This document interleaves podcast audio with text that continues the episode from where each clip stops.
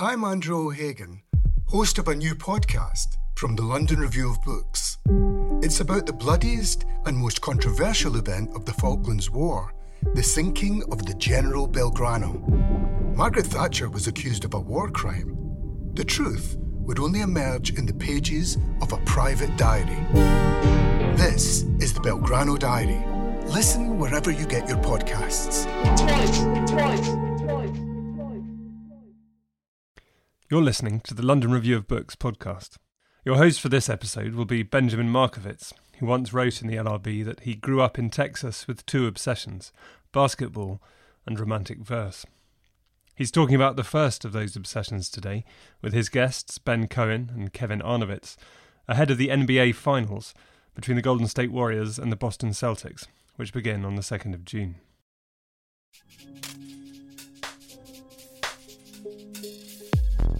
You're listening to the first annual LRB NBA Playoff Podcast, where LRB, of course, stands for London Review of Basketball.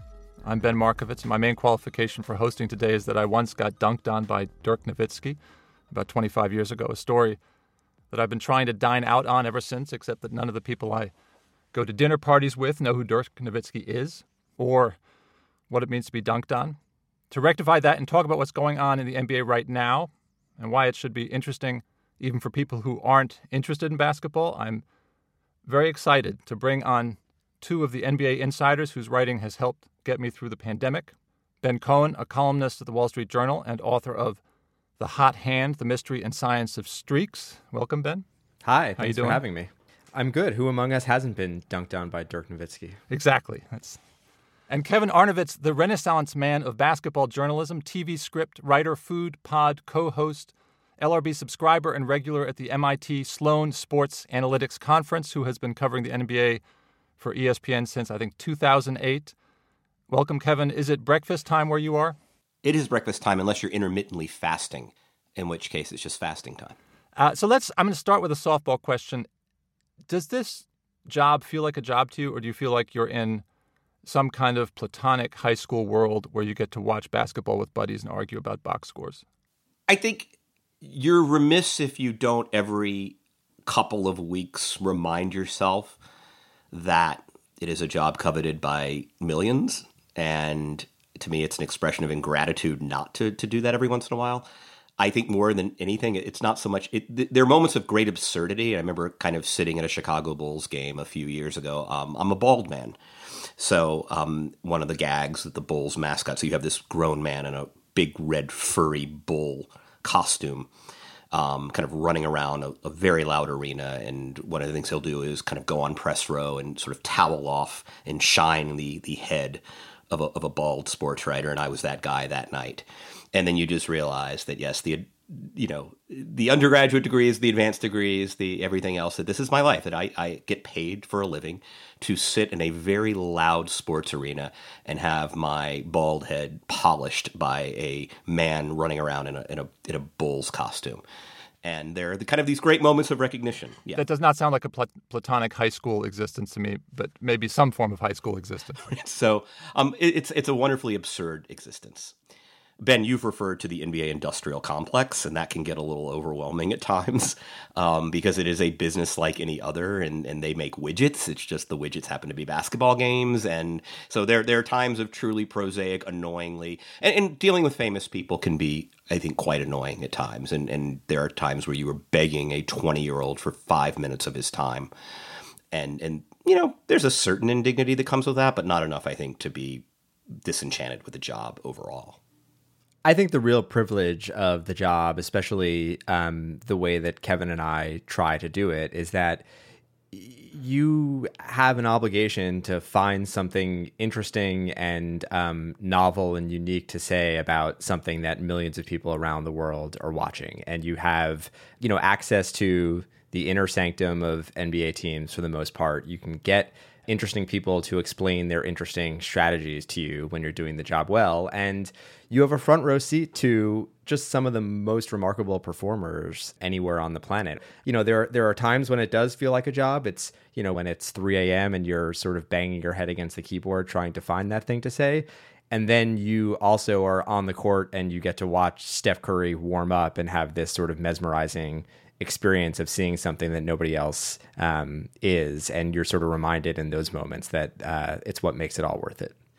It's it's actually funny you mentioned that because the moment of reference for me when I feel grateful, and I've been on the Golden State Warriors for the last month, um, is sitting courtside an hour and a half before game time when Steph Curry is going through his warm up routines. Like, uh, and you get to sit right there. I mean, you get to sit, courtside and uh, where a fan would um, when he is behind the three point line. So you could literally, and you shouldn't ever reach out and touch him during his warm up routine. But if you wanted to, you could. You'd get ejected from the premises. But um, but to me, it, Ben is exactly right. Like the the the, the Steph Curry warm up routine um, is is to me the moment of kind of maximum enlightenment.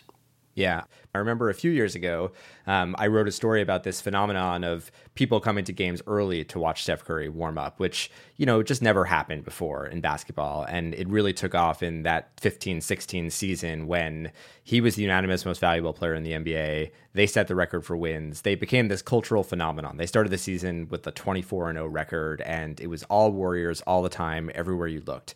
And I remember I asked um, a guy named Bruce Fraser, the coach known as Q, who is basically the Steph Curry whisperer on the Warrior staff and also happens to be Steve Kerr's best friend. And I asked him about, you know, he's probably passed the ball to Steph Curry more than anybody on earth. He is his, he like, he is the guy who gets Steph Curry assists in warmups. And I asked him about, you know, this strange phenomenon of hundreds of people coming to a game hours early to watch Steph Curry warm up and he basically said if i if i weren't on the court i would be doing the same thing if i were a fan. Like how could you not? If you have that opportunity it's the coolest thing you can see in sports. And i've tried to remember that since then. Let's i want to come back to steph curry because i think there's a lot to be said about him in different contexts. One of the things that you just mentioned to me was that you're starting a, a column on success and failure. And i think one of the things that makes basketball so compelling is that it's a kind of controlled experiment about how stuff happens to people, who gets to win and who gets to lose. There's this wonderful Larkin phrase, you know, Philip Larkin being the great British basketball poet, about the dread that how we live measures our own nature, the dread that how we live measures our own nature. And at the moment, it seems to me this is a particular, particularly exciting time for that kind of measurement in basketball because there's just so much more measurement going on. And as an outsider to it all, one of the things that strikes me listening to you guys talk and also reading what you write is that the line between commentator and participant in the sport seems to have blurred a little since I was a kid, partly because of the analytics, meaning that some of the nerds have insights into what's going on that the players and the coaches also want access to. Does that seem true to you, or have I have I gotten it wrong? I think it is more true today than it was a decade or two decades ago. I do think there is a divide between um, the players and the quants. I think there there are certainly players whose games have been shaped and molded by data and numbers and things that they wouldn't have known when they were kids or if they happened to be playing, you know, 20 years ago. But but they're, they're that line still exists, but I do think it has been blurred. But but I think you're right generally about you know the controlled experiment of every basketball game not just in terms of you know neatly quantifying performance at work. I mean these are these are employees who um, you know how they perform at work is not only delineated into like very specific metrics and statistics those numbers are available to everybody in the world. So they, they have performance reviews on a nightly basis. The other odd thing about sports in my opinion anyway is that there is radical pay transparency in a way that there is in very few industries. Like you could, with a click of a button, you could know exactly how much money every player in the NBA makes. And uh, to a large extent, I think how good an NBA player is is not simply a reflection of what he does on the court. It's how much he gets paid to do his job. It's like you want to get value out of every position on a roster. And the fact that you happen to know exactly what that value is makes sports this sort of weird and, and wonderful topic to cover. So, talk us quickly through the salary cap because that is different from what happens in English sporting leagues, and that puts the pressure on all of these decisions about who gets to play and how much they get to play and how much they get paid that you don't really have an equivalent for in this country. So, how does the salary cap work and how does it affect those decisions? Yeah, so the weird thing about basketball is that, you know, baseball in America has become synonymous with finding value in part because of the Moneyball A's. Um, in basketball, every team is essentially handed the same pile of cash to spend however they want. They can, there's a salary cap, they can go over it in certain um, uh, cases and with weird exceptions that you know you sort of need this Talmudic understanding of the salary cap to kind of uh, to kind of get. But you know it does put the pressure on teams to get value up and down the roster, especially when um, they are devoting a huge chunk of that salary cap. You know, in some cases, sixty to seventy percent of what they spend in a given year on two or three players, and then need to find you know nine or ten players to fill out the roster. So, you know, you can get value from your guys making maximum salaries like LeBron James. He makes the same amount as other players in the league, which uh, is crazy to anybody who has seen LeBron James play. Uh, like it, a free market in a free market, that would never happen. The way um, it, you know, it doesn't happen in soccer. But you can also get value out of guys making minimum contracts because they far exceed you know what they are paid in terms of their performance. But you know, but Kevin knows the salary cap much better than I do and the intricacies and how teams exploit it, and I think probably has a better understanding of that. I think that's the area where the common fan probably even more than the on-court analytics, which which I think actually is a battle that's been won and already absorbed.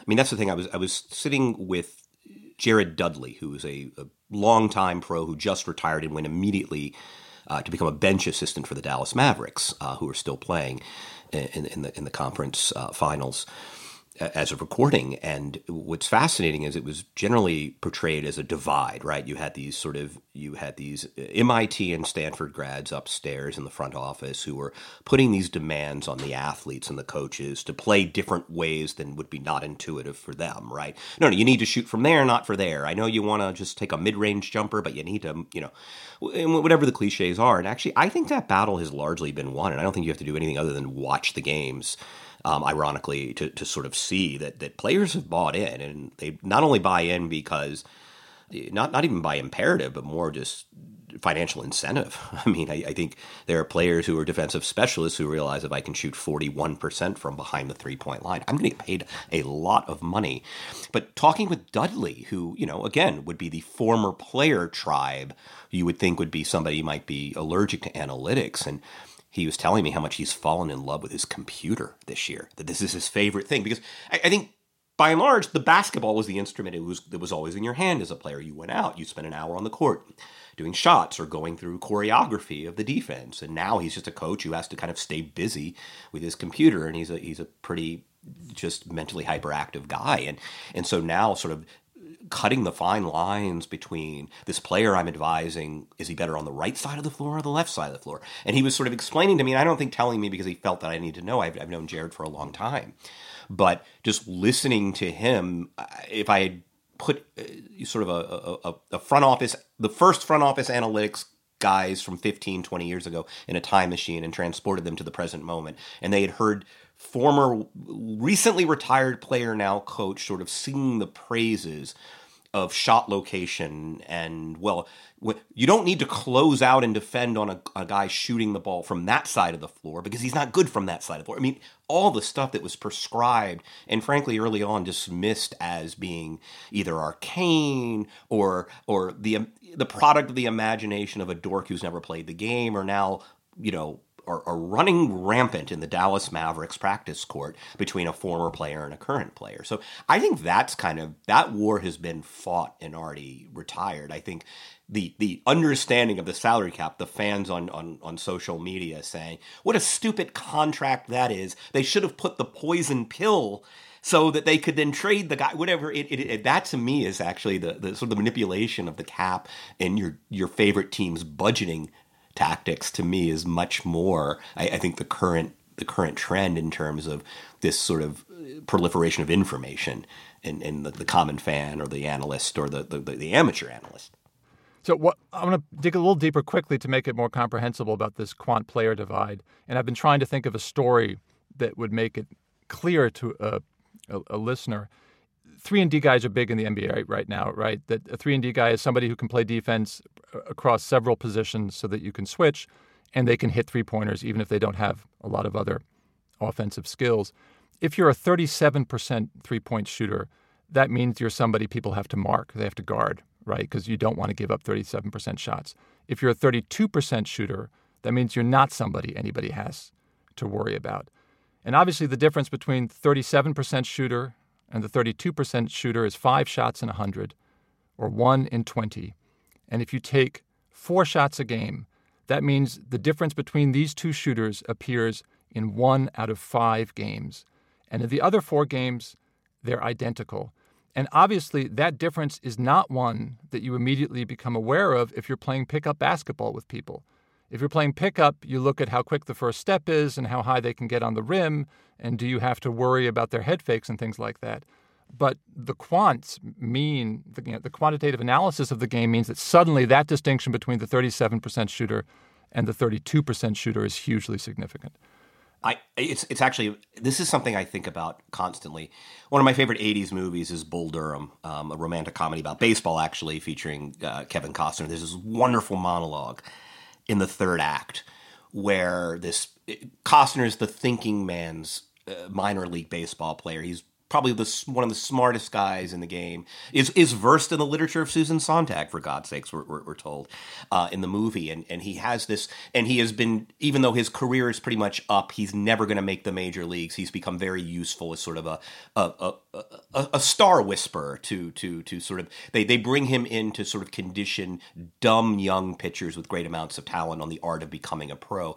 And he then kind of he he's he's preaching in this bar three scotches in about do you know what the difference between a 250 hitter and a 300 hitter is you know one hit a week one dying quail a week one one blooper a week. And he's like that's the difference between kind of standing in this bar ranting and playing in Yankee Stadium. And yet it's completely undetectable to the human eye. I think about this all the time. Like why is it when i watch a 40% three point shooter they never miss? And yet a 30% three point shooter always misses. They're terrible. And it's one out of 10 shots which isn't even your one out of 20 which again that means in a two games eh, over a course of a, a Tuesday, Friday. We're talking about one different outcome out of one shot if they shoot five attempts. I'm totally with you on this, and yet I'm absolutely certain, and I think all of us can say here, I know the difference between a 30% shooter and a 40% shooter from three. It's mysticism. Do you remember the different the, the little Twitter storm there was about Carmelo Anthony and Cal Korver a few years ago? Where some people had said Kyle Korver was a better player than Carmelo Anthony. And the, the argument became the poster child for that exact divide because Carmelo could obviously do lots of things that Kyle could not do. But Kyle had those numbers. He had that seeing eye ground ball that hit, you know, that hit the gap. But we should also mention this is not an academic exercise. There is a real world example of what happens when you go from a 30% shooter to a 40% shooter. So the Dallas Mavericks this year have a guy named Dorian Finney Smith. Dorian Finney Smith was undrafted out of college. After his first 500 three pointers in the NBA, he made 30% of them. He was the prototypical 30% three point shooter. And what he understood about himself as one of the league's def- premier defensive stoppers, this um, versatile wing player um, who suddenly found that there was a premium on his talents on the defensive side of the ball, given the way that basketball is played today in order for him to stick in the league and to make a whole lot of money, he was going to have to become a better three point shooter. And so, uh, you know, very slowly, uh, but surely over time, he did improve as a three point shooter. Um, he went uh, from a 30% shooter to a 37% shooter to a 38% shooter to a 39% shooter this year. He, he went from being undrafted to uh, signing a three year deal worth $12 million to renegotiating that deal this year he is now on a $55 million contract. So he went from not being wanted by any NBA team, going undrafted, to signing a $55 million deal with the Dallas Mavericks, which now looks like a bargain. If he hit free agency this summer, he would almost assuredly um, make probably closer like to 70 to 90 million dollars. That is the value of being able to make 39% of your three point shots if you also happen to be excellent at defense. So that's that's what the nine percent has gotten him. That contract. Yeah. What the, what sounds what sounds marginal is actually a massive difference. It is worth tens of millions of dollars.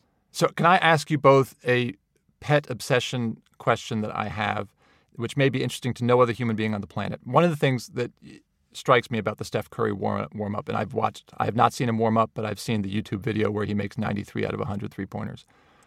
And one of the questions I have about all these sharpshooting players in the NBA is there an exact correlation between their shooting percentage in a kind of platonic practice situation and what it is reduced to when they're playing in the game? Or are there guys? I sometimes I always think of Kyle Lowry maybe as, as being that kind of guy who will make 60% of his shots in an empty gym and 40% in the game? Or is it always more or less the Steph Curry uh, constant that you reduce by half? Well, I'll defer to Kevin on Kyle Lowry because he is the world's leading expert on Kyle Lowry, I think. However, um, the two things I will say is that if there is a correlation, um, the chances are that NBA teams would be able to calculate it at this point because, um, in addition to knowing everything that happens in a game, they also have cameras and technological systems that track everything that happens in a practice gym. Um, so they would be able to know, like, the exact percentage that Steph Curry shoots in an empty gym over the last 10 years of his career over hundreds of thousands of shots. The other thing I will say is that Steph Curry is probably a tough guy to calculate this percentage with because having seen him shoot in an empty gym, I mean, that guy probably shoots 98% from 3 with nobody guarding him in an empty gym during practice. It is you walk the other the other thing you notice um, uh, sitting courtside during warmups is that even the guys who can't shoot in the NBA you know, probably shoot between 70 and 100% in uh, warm-ups on threes. Guys who not only can't shoot but don't shoot and would never be cleared to shoot. There there are few of those guys left, but you watch them shoot three-pointers and you would think that like they are some of the best shooters on the planet. It is it is quite uncanny. Yeah, that was sort of the thing with Dwight Howard, you know, longtime center who had no license to shoot outside of basically four, five, six feet for for the, most of his career um, you started hearing kind of from practice, like, oh yeah, he hit 10 in a row from three today. Um, and again, a guy who's only given that license in very rare circumstances, especially now at the end of his career. But but to to to Ben's point, just again, these guys are incredibly good shooters with no one guarding them in perfect conditions. Uh, which in and of itself, and I say that I, say that uh, with great admiration. It's it's it's a really hard exercise getting that ball in that hoop. You don't know of the player who is the 40% shooter who's actually not that great in practice. That guy doesn't exist, so far as you know. I, I don't know that such a creature exists. I, I, the reason I care about it is because it, it seems like a classic. Um, um, what do I want to say? It's a the difference between our intentions and who we turn out to be in reality seems measurable by that gap between how we shoot in practice and how we shoot in the game, and that's why I care about it because that gap is one that matters a lot to me. I will say on the flip side, there are guys who shot way better in practice before their performance in the games caught up. And Dorian Finney Smith, um, the guy who, you know, is suddenly worth $55 million on the Mavericks, was one of them. He was such a better shooter in practice than in games that um, you know Mark Cuban, the Dallas Mavericks owner, and their coaches and executives had to urge him to keep shooting because they knew the numbers were there. The data suggested that he was a much better shooter than anybody's eyes could see, and suddenly reality you know caught up to what was happening in practice. You know, ten years earlier, if you were not tracking every shot in practice, I don't know if they would have had the conviction to keep encouraging him to to to uh, to launch from behind the line. So let's let's step step back a minute quickly. And you mentioned Moneyball, which I think came out in 2003 and tracked the quant evolution in baseball. And I think the the core insights in Moneyball, so far as I can remember, it had to do with the walk. A walk is what happens in baseball if the pitcher or bowler, if you want to call him that, throws four bad pitches that don't hit the target. And if you don't swing at those pitches, you get to walk to first base. It's like rounders, and you get to go home afterwards and you score a run. And the the two big insights I think of Moneyball were on the one hand that throwing walks was not just a function of bad pitching, but it was a function of good hitting. It was the same hitters who kept on getting walked to first base. And the second big insight was that walks were worth much more than standard baseball people had ever suspected because the most important thing you can do when you get to the plate is not get out. So that's that's baseball, that's 2003, and on some level it doesn't seem that interesting to me because all the actions in baseball are discrete. Somebody throws, somebody hits, somebody runs, the play is over. You have a measurable outcome. The measurable outcome affects in quantifiable ways your likelihood of winning, and then you do the whole thing again. Basketball is dynamic. It's 10 guys running around like crazy. They all affect each other in hard to comprehend ways. So, Ben, maybe I'll start with you because you sort of wrote a book about this. What was the big equivalent insight in NBA analytics, the equivalent to the walk insight?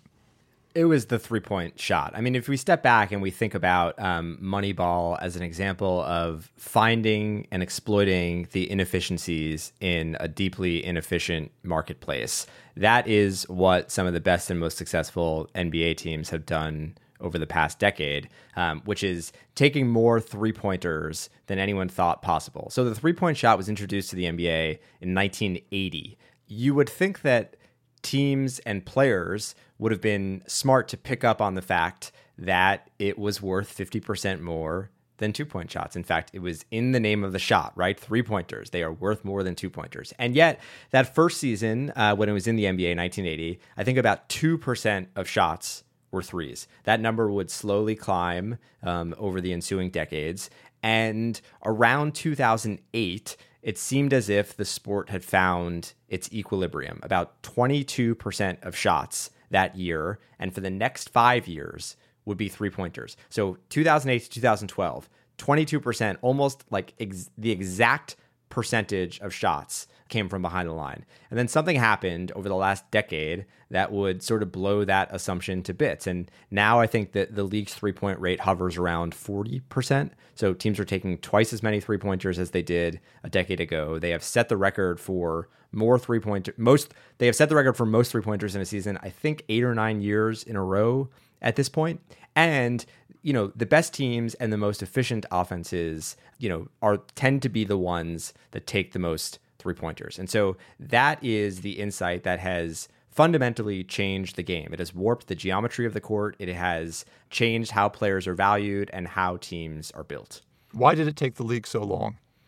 Uh, it's it's one of the great mysteries of the sport. I mean, I think Kevin might be able to speak to it a little bit better. I mean, th- there are always going to be generational differences. So if you think about guys who were in the league in the 80s and 90s, they didn't grow up with the three point line. So suddenly there's this thin strip of paint on the court that wasn't there before. And so guys who came of age shooting, you know, 18 to 24 feet away from the basket suddenly had this incentive to shoot, you know, from 23 and um, and 23 feet nine inches away from the basket. But since they had never grown up doing that, it was hard for them to take advantage right away because for the entire history of basketball until that moment, closer to the basket had always been better, right? You want the shots that are more efficient. But this line changed the math on the court. So you have guys then trickle into the league in the 90s and 2000s who have grown up with a three point line, and it's not unusual for them to take those shots. Then Steph Curry comes along, you know, in the late 2000s, um, and especially between 2012 and 2016. And,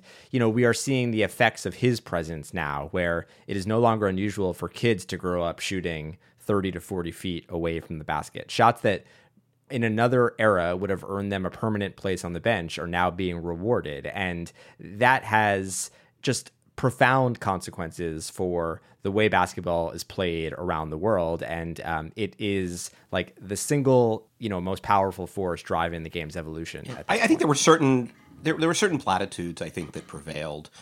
For instance, uh, this focus on shot creation. So, so you would have a guy like you mentioned Kyle Korver earlier, right?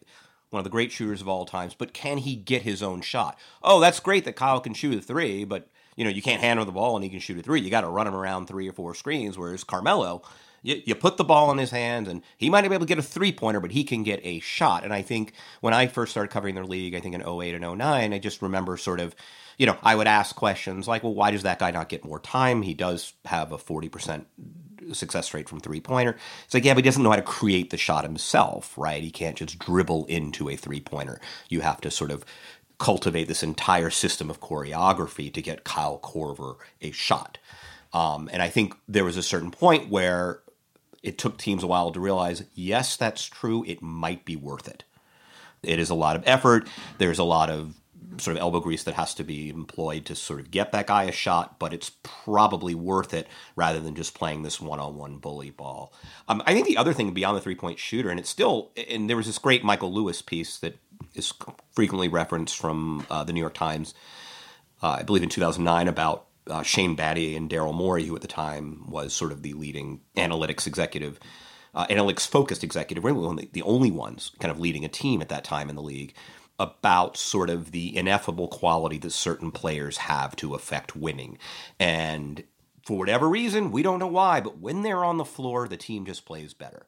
Kyle Lowry has historically been one of these guys. I mean, I've always been fascinated with Lowry because he's this little fire plug of a player who's not much taller than six feet, does not have a physique that looks like it belongs in professional basketball, isn't terribly athletic, and doesn't always put up great stats historically, even during his prime. But for whatever reason, he was one of these guys that you didn't know. You just didn't know, but there was something gravitational or even mystical or, or some some non-tangible factor that enabled him just to create winning basketball plays. And you could see them sometimes. Like he's a guy who's expert at standing and planting his feet against a driving player and, and, inducing that player to commit an offensive foul.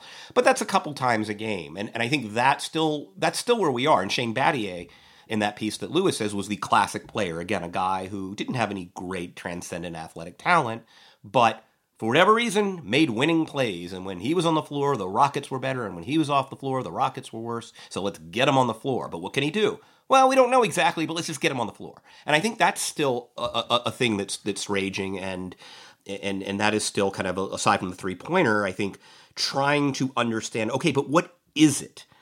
Is still a big project in the NBA. It's also worth mentioning that um, this used to just be something that people said about players like Shane Battier or Kyle Lowry. There was something ineffable, as you said, Kevin, or like, you know, uh, non tangible. And now, like, these numbers are tangible. We can quantify the effect that um, that these guys have on the court, or at least the way that their teams do play when they're on the court. So it's no longer just, huh, the, the Houston Rockets seem to really play well when Shane Battier is on the court. Now you can say, you know, the Houston Rockets um, uh, are nine points better when Shane Battier, when Shane Battier is on the court. There are numbers and metrics now in the NBA, the same way that you know that there that there were in baseball two decades ago, that show um, the influence that these unheralded. Uh, often undrafted and usually undervalued role players and star players have on the behavior of everybody around them.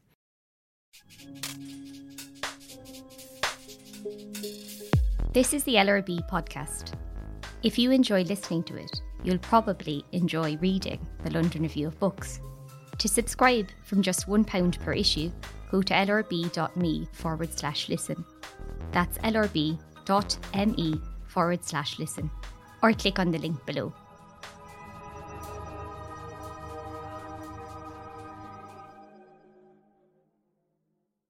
So, m- most of what we've talked about so far, the old math would get us there you don't need complicated computers to tell you that three is more than two, and that if you make a lot of three pointers, you're going to win basketball games. But what you're saying now is that we actually have what gets called advanced statistics that measure the impact of players like Kyle, Lowry, and some of that is computer based, right? Some of that is not stuff that the eye test can can reveal to you.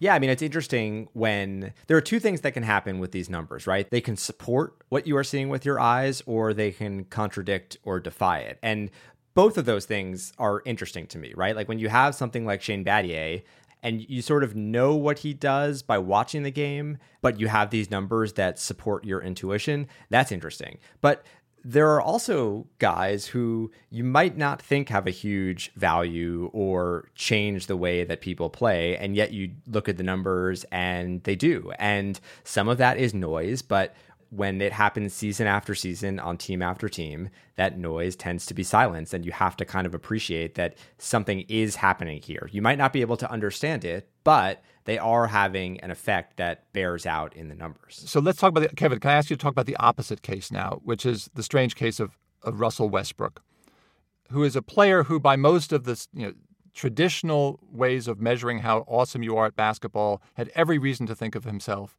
as as awesome. And part of what's moving about sports, of course, is that you know you go into a game, you go into a season, and you think of yourself as a certain kind of person, and then you get all this evidence that either supports your self view or contradicts it. And then what Russell Westbrook now has this season, which has put him in a very different light from. I mean, I guess the the analytics people might have said that he was this kind of player beforehand, but he's had this disastrous season. Can you talk me through the way Russell Westbrook might now have to change his opinion of himself after the year that he's had?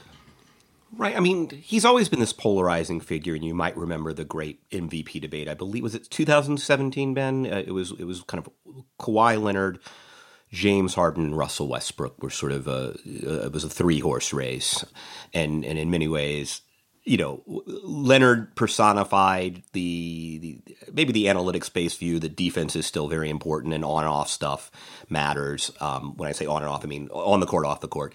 Um, Harden was certainly kind of an efficiency hound's choice, um, though he wasn't a good defender. And then Westbrook was sort of this what we call the traditional box scores, right? And boy, nobody fills up a traditional box score. The little thing you saw on the paper, now you can see it digitally, which just says this person had X numbers of assists and X numbers of rebounds and points and wow, look at all this produ- raw production, right? Doesn't necessarily, you, you do have the uh, percentage. He went 11 for 25 or 10 for 21 or whatever it is. But but by and large, it's the raw totals that really tantalize. Basketball has filled with these sort of wonderful little novelties, as we know, the triple double. A triple double is a player who scores double digit points, rebounds, and assists. And Russell Westbrook is the generation's embodiment of the human triple double, right? And that's a very impressive thing on the raw surface. And so I think, you know, Westbrook has always been polarizing because he's not a high percentage shooter. He's never been, he's been an active defender, but one who makes bad gambles on the court. He will go for steals, which then compromise the defense if they're unsuccessful. So, um, and now obviously in his later years, he comes to Los Angeles, a team in the Lakers that loves brand name basketball. They love a guy who has those sorts of attributes and they they traded assets to get him. They're paying him a great amount of money with the hopes that. And LeBron James, LeBron James asked for him, right? Exactly. LeBron James and Anthony Davis. The, the other, you know, basketball is this aristocracy where the elite kind of have secret hand signals that allow, you know, communication across teams. And LeBron and Anthony wanted him. Do you think that their view of him has changed this year on an emotional level?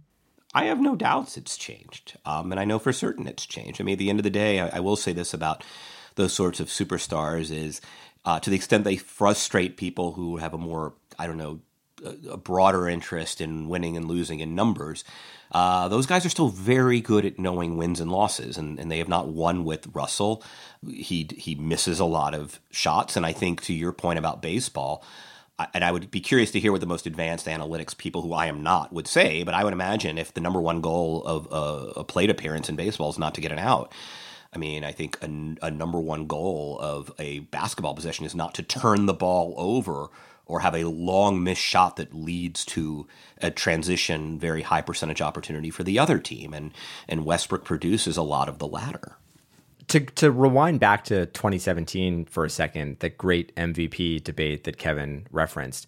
Westbrook also had the powerful force of narrative on his side. And we see often that, you know, statistics um, clash or support narratives. And that year, Kevin Durant had left little old small market Oklahoma City for the big bad Golden State Warriors. And Russell Westbrook was the guy who stayed. And he was the one who averaged the season long triple double and carried the Oklahoma City Thunder to the playoffs. And the chances are, if you think about that season, you will think about that nightly assault on the record book that Russell Westbrook unleashed and the fact that his partnership with Kevin Durant had collapsed and he was the one who was seen as being loyal to the Thunder. And, you know, you could have all the numbers in the world and uh, you can watch all the games, and yet there is something um, hardwired into our brains to you know look for stories and appreciate narrative. And russell westbrook had that on his side. Now you know fast forwarding to the present the interesting thing about westbrook now is that he is still posting numbers. You would think that like the way that we talk about him he you know is the ninth guy on the bench. I think there's also this pickup basketball sense that you have of what it might be like to try to defend russell westbrook right? He's He's six foot four. What is he? 220 pounds, 230 pounds. He's physically fierce. And it reminds me a little of the Obama line about Mitch McConnell when Obama was asked, why don't you just cross the aisle and have lunch with Mitch McConnell? And he said, you have lunch with Mitch McConnell. And I would not want to try to stay in front of Russell Westbrook. And you could tell me that he can't shoot and you just have to back off him. But still, the NBA player is going to have to try to, to deal with that force. Um, so far, our conversation has been driven by the idea that the quants have won. And I want to see if we can push back a little against that. Ben, you mentioned one of the story ideas that we could talk about is the success of surprising role players who had not been picked up by you know the vast industrial complex designed to spot talent. And we have this idea now that basketball is almost as objective and rigorous a test of human qualities as exists in the world. And yet you suddenly get undrafted players like Max Strus, you mentioned a couple, who emerged through the system. What, what, you know, can you tell us some of those stories and what you take from them? Yeah, you you look at any good NBA team, and because of the concentration of wealth and salary at the top of the roster, they have to get creative to find guys on the margins of the roster, and those guys tend to be undrafted, which means that any NBA team could have had them when they were coming out of college. They tend to have bounced around the G League, the NBA's version of the minor league, for a few years. Some of them might have played in the second division of Germany, for example, and yet then you turn on the television during the playoffs and they are contributing to winning basketball. They are uh, hugely valuable to their teams and they are performing way above what they are paid. And, you know, for a long time, I feel like I asked NBA executives what took so long to recognize the value of the three point shot. That was to me like the great mystery of basketball.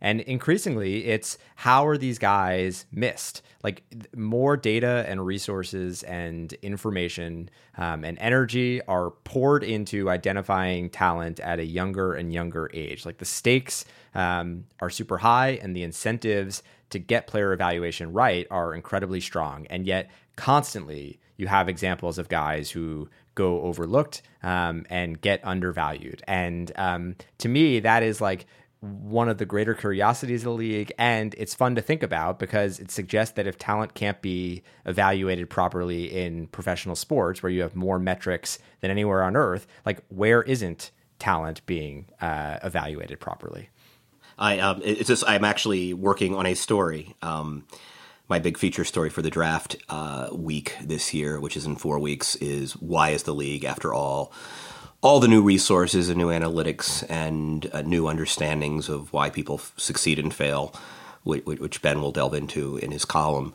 Why are they still terrible at this? And I sat this past spring at co- college conference tournaments with top scouts. I have had long navel gazing conversations with lead executives who decided that Giannis Antetokounmpo couldn't play basketball and confessing to me you know why they thought that. And uh, and and as I've been telling my editors I'm like I, I have now been fully humbled by the project of sitting with these scouts and realizing I everyone is screwed. Like we have there is no proper way to evaluate basketball talent and I don't even think the smartest people have any idea. And I become a little more humbled with, uh, you know, as somebody who's is, who's as uh, inclined as anyone to say, how did they miss on that person? You know, how did you possibly not recognize that talent that we see now manifest itself on the floor?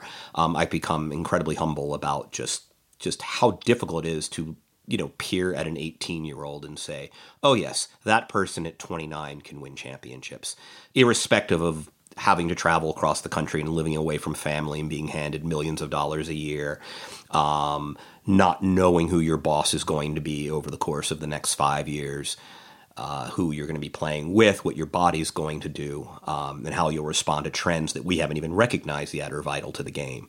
Um, you know, I, I, I always joke like, had you gone back in 2012 to all the front offices on the week before the draft and say, okay, okay, okay, the big thing in 10 years is going to be you want a person who can guard guards and centers. That's that's vital. In fact, you can't even stay on the floor in a fourth quarter of a big game if you can't do that. How many of the draft boards, when I say draft board, I mean sort of how they order the players in terms of usefulness in the incoming draft would have changed just right then or that. And I'm fairly certain Draymond Green would not have gone in the second round. I'm pretty sure he would have been a top 10 pick if I told front offices that that was the preeminent skill teams are going to be looking for to succeed in high stakes playoff games. So, part of what we're talking about is the difficulty of, of predicting the future. I feel like another element of it is the fact that basketball is a social hierarchy, and that social hierarchy does not function purely according to the data, but the hierarchy enables and disenables a lot of human behavior. The the kind of so the I don't want to talk much about this, but the most dispiriting moment for me in my very, very brief and pathetic basketball career, where I was playing in the second division in Germany, was a practice where we started running wind sprints. We were doing intervals 20 meters, 40 meters, 60 meters, and we, we started running a 100 meter dash. And I realized that I was the slowest of the non bigs on the team. That basically everybody who was either shorter than me or as skinny as me would just fly past me on the 100 meters. Now, obviously, you know that the 100 meter dash, even though it's measurable, is not a skill that is particularly necessary to winning at basketball. But there was a kid on the club, he was about 19 years old, whose name was Radislav Tomasevich, I think. He was six foot. He was not particularly fast. He may have been able to touch the rim. Um, he was not a knockdown shooter. He was one of these guys who makes half of them in practice and 40% in the games. And while I was pining away on the bench and getting no action at all, he was scoring 30 a game for us. And he just didn't care. He just didn't care that he was going to miss every other shot. He didn't care that the guys he was going up against were bigger than he was. And so there was this psychological element that was very hard for the data to quantify. I want to come back to that in a second, but I, before we do, and we're, we're, running out of time, Kevin, I want you. So we've talked a lot about the three point shot, and yet the exponent of the beautiful game, the Golden State Warriors, do not actually take that many three pointers. Can you tell me a little bit about the Golden State Warriors and why what's happening to them in the playoffs? They're on the verge of making it to the finals again. Is an interesting story for the outsider.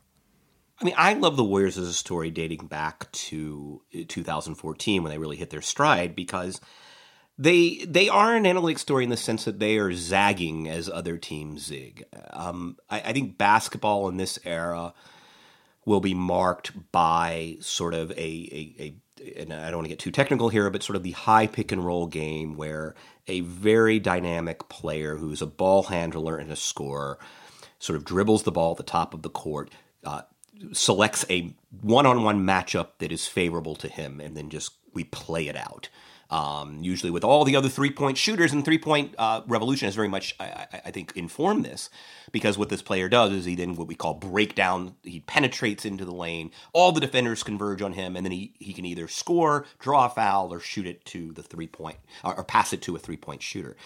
Um, the Warriors have decided early on they were not going to play this way. Uh, Steve Kerr and, and, and Draymond Green in particular sort of subscribe to this ethos that this is not why we got into this business, that basketball is actually not just a game to be won, um, but it is part of an evolutionary process to advance the game itself as an artistic endeavor. It's this positivist experiment, positivist experiment to sort of just advance the game as as as sort of a complex organism, and and that means an egalitarian brand of basketball where every player on the floor touches the ball on the offensive end, where you actually you you you cerebrally wait for your defensive opponent to make a commitment, and then you exploit that commitment um, by countering. And and and that's not a that, that's not specifically choreographed. It's something that you through repetition you just sort of you you you you absorb, kind of knowing what the next in the right play is. And and Draymond Green is very much a manifestation of this, and Steve Kerr is very much a manifestation of this. And and and you know, I was talking with some people who worked with Kerr over the years, and there was a famous conference final series against the Houston Rockets in 2018. The Warriors and their egalitarian play against the Rockets and James Harden, the classic cynical, I'm going to dribble, try to find your worst defender and attack him. And we're going to do this 80 times. And I talked to some Warriors folks right after they'd gotten out of their film session after reviewing the contents of the first two games of this series. And I said, Well, what was the film session like? And they were like, It was disgusting. It's an affront to the game of basketball. And they then professed to tell me that, you know, in many ways, the series wasn't about just getting back to the finals for the Warriors. It was about exonerating a certain brand of basketball against these kind of barbaric trends that have infected the league, ironically, by the three point shot in many ways. But what I love about Kerr and Draymond, and, and, and Steph Curry certainly subscribes to this too. It'd be very easy for Steph Curry to say, Hey, I, I'm the best shooter on the floor. Give me the ball and I'm just going to go one on one. But that's not how he generates his his shots.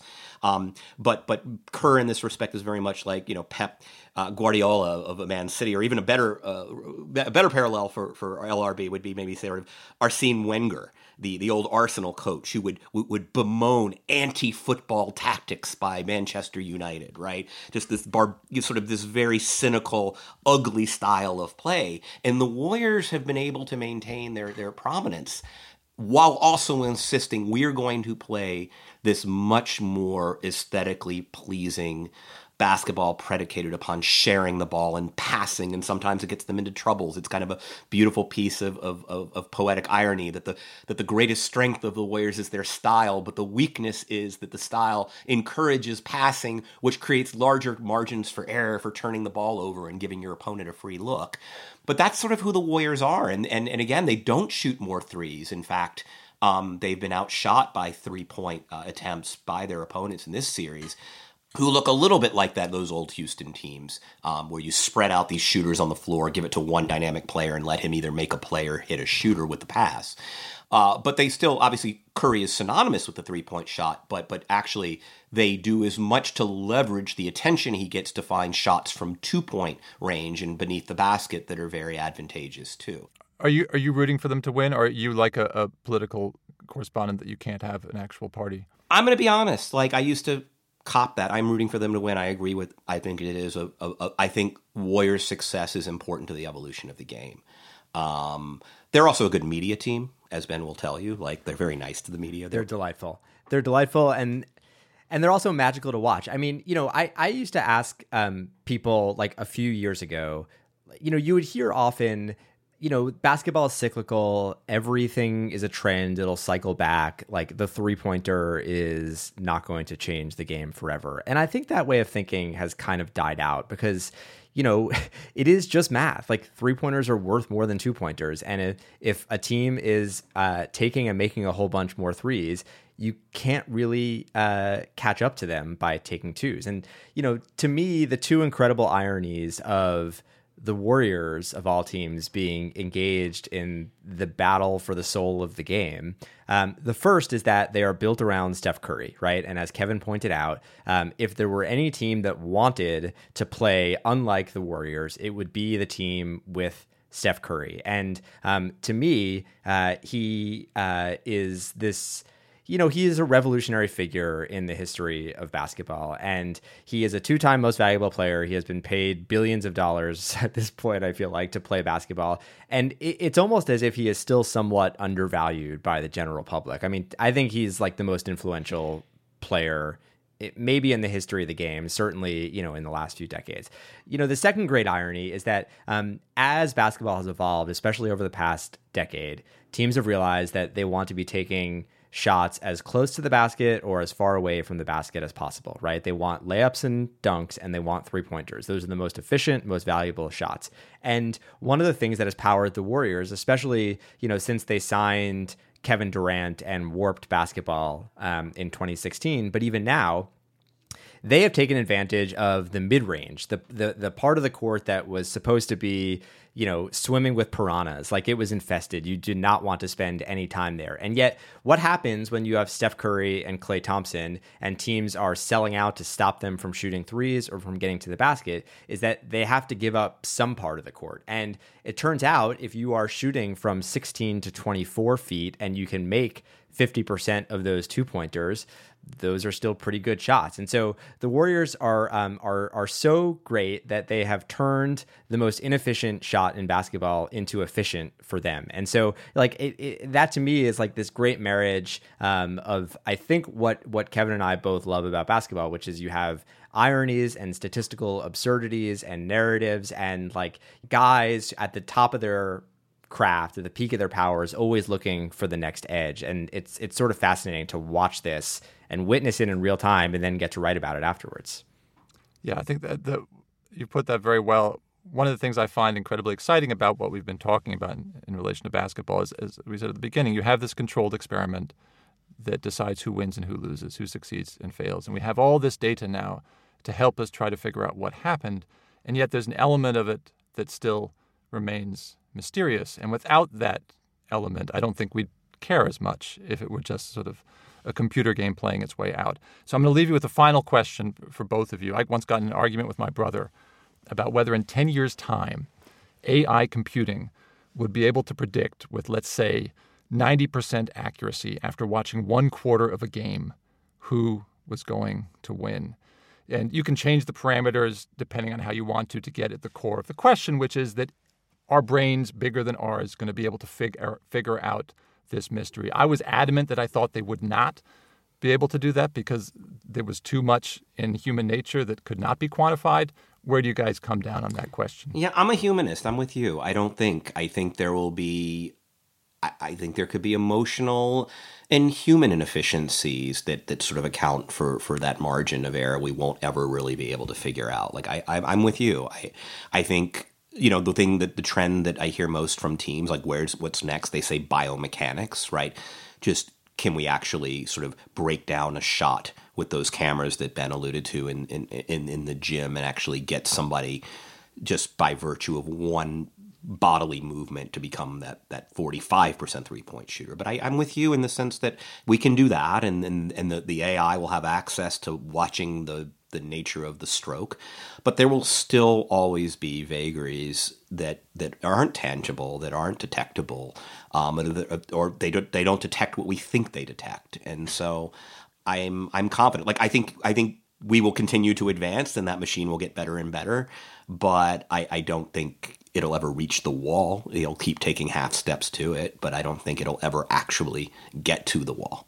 Yeah, and in addition to biomechanics, I think the one thing that Kevin and I have both heard for the past decade is that the next frontier is going to be, you know, hacking players' psychology and trying to quantify chemistry and figure out why players act the way they do and if there are ways to predict any of this um, in the future. And I think we're going to be hearing that for a long time because I think it's really, really hard to do. I mean, you know, to me, like, I, I feel like there is some, you know, hoity toity, highbrow answer here where we can talk about how the variance of the three point shot has made everything harder to predict. Um, but it really just comes down to the fact that humans are messy and unpredictable and wonderful in that way. Like, you could never have predicted that the Houston Rockets were going to miss 27 three pointers in a row uh, in Game Seven of uh, of their chance to beat the Golden State Warriors. You could never predict that Ben Simmons, this six foot ten freak of nature, is going to pass up a dunk in a Game Seven of the playoff series and run himself out of town. I mean, there are things that happen in basketball every day that boggle the mind and defy the imagination, and that's what makes it so fun to watch. Right. Uh, the other thing is you can't predict trust.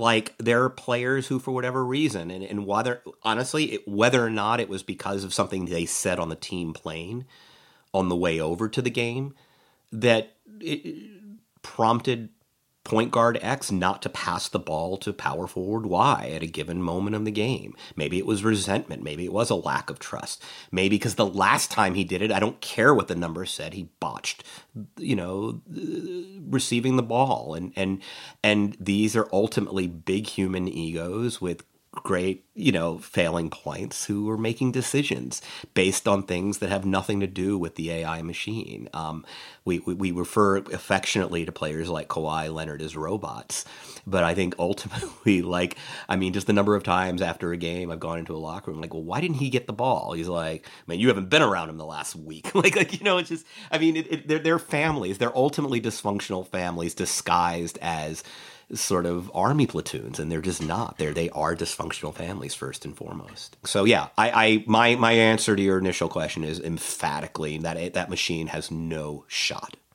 I'm I'm glad to hear. I will report back to my brother. It's been a total pleasure talking to you. Thank you very much for being on the pod.